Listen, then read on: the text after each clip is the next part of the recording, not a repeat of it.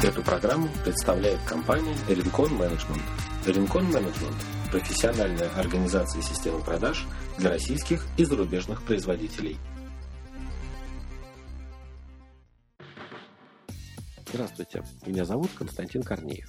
Я исполнительный директор компании Rincon Management. В нашем сегодняшнем выпуске мы поговорим о тех внутренних факторах компании, которые влияют на ее успех в сетевом ритейле. Начнем с организационного фактора – Здесь компания-поставщик должна ответить себе на вопрос, готовы ли ее сотрудники, и что более важно, форматы взаимодействия внутри компании к работе с сетями. Нужно четко понимать, что выбирая поставщика, сеть ищет не компанию с самым дешевым товаром, а эффективного делового партнера. Что толку от низкой цены производителя, если его менеджеры не могут своевременно принять и оформить заказ? Сети нужен поставщик, чьи сотрудники могут быстро и четко решать возникающие вопросы, а для этого у сотрудников должны быть соответствующие полномочия.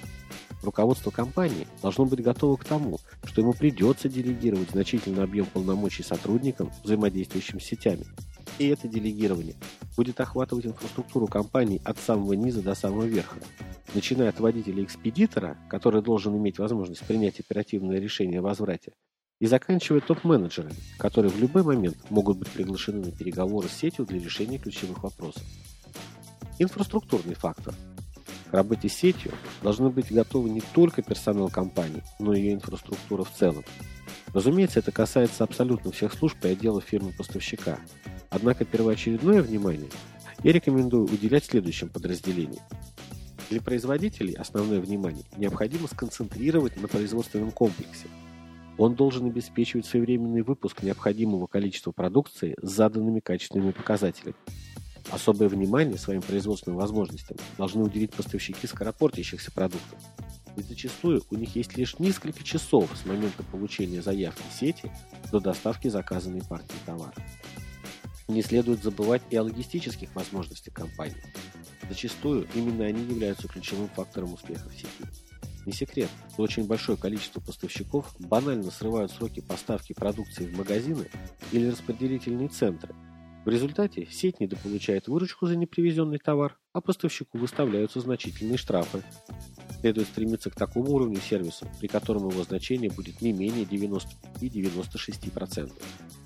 Именно невыполнение логистических требований в большинстве сетей приводит к выводу поставщику из ассортиментной матрицы. К тому же, не следует забывать, что одним из требований многих сетей является наличие у поставщика буферного объема продукции, кратного среднему объему одной заявки. Еще одной важной частью инфраструктуры компании является ее IT-служба, которая должна обеспечивать четкое информационное сопровождение бизнеса. Так что на IT-службу компании-поставщика ложится двойная нагрузка. С одной стороны, соответствовать требованиям сетей, с другой – обеспечивать такую скорость и корректность прохождения информации в компанию, которая бы обеспечивала выполнение заявок и других клиентов. Также информационная система поставщика должна представлять актуальную информацию службе маркетинга, чтобы та с, максимальным, с максимальной эффективностью могла управлять ассортиментом, контролировать ход проведения промо-мероприятий. Ассортимент. Если компания чувствует в себе силы, что может начать работать с сетями, то необходимо тщательно продумать тот ассортиментный портфель, которым она выйдет к ним. Дело в том, что полки магазинов, увы, не резиновые, и встать на них может только та продукция, которая имеет максимальные шансы на успех у покупателей.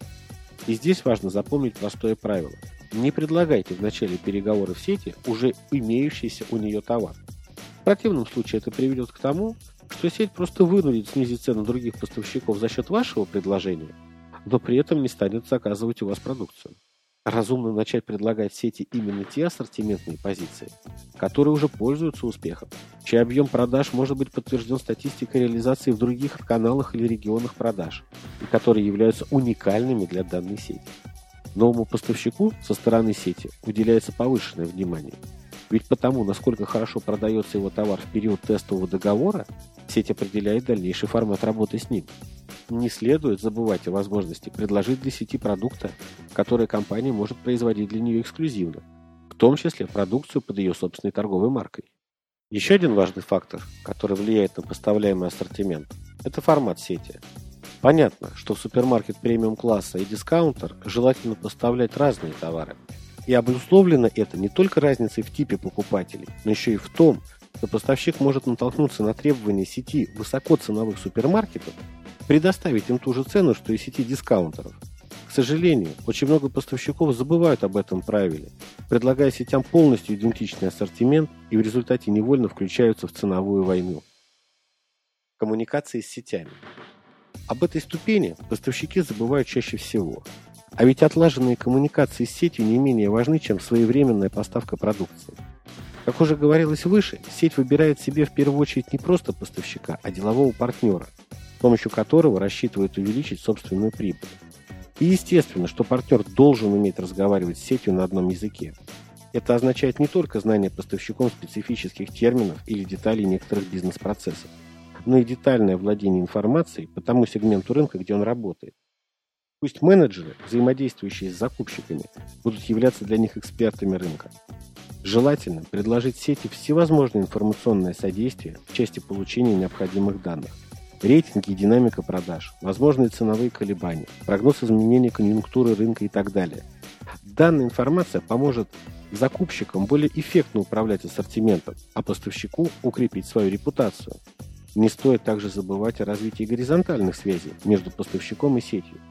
Пусть в процессе работы принимают участие не только менеджер, ведущий данную сеть, но и логисты, маркетологи, специалисты по IT и финансам. Следует уделять внимание всем категориям сотрудников сети, начиная грузчиками на приемке продукции и заканчивая менеджерами в торговом зале. Каждый такой контакт дает бесценную информацию о ситуации по товарной группе поставщика и зачастую намного эффективнее дорогостоящих маркетинговых исследований. Чем больше у поставщика контактов с сетью, тем меньше вероятность совершить ошибку в работе и тем выше шансы повысить объем и рентабельность продаж. Маркетинговая поддержка. Этот фактор является, пожалуй, наиболее важным, несмотря на то, что у многих компаний сложился стереотип, что маркетинг – это бессмысленная трата денег на ненужную рекламу. Дело в том, что даже встав на полку торговой сети, поставщик должен уделять внимание продвижению своей продукции. В противном случае это сделают его конкуренты – Прежде всего нужно отметить тот факт, что у поставщика должна быть разработана внятная маркетинговая политика до того, как он начнет договариваться с сетью о начале поставок продукции. Сети важно понимать, какие усилия предпримет ее партнер для продвижения своих торговых марок и, следовательно, на какую экономическую отдачу от его реализации можно рассчитывать. Уважаемые коллеги, учитывая в своей работе перечисленные факторы, вы сможете значительно повысить эффективность своей работы с торговыми сетями.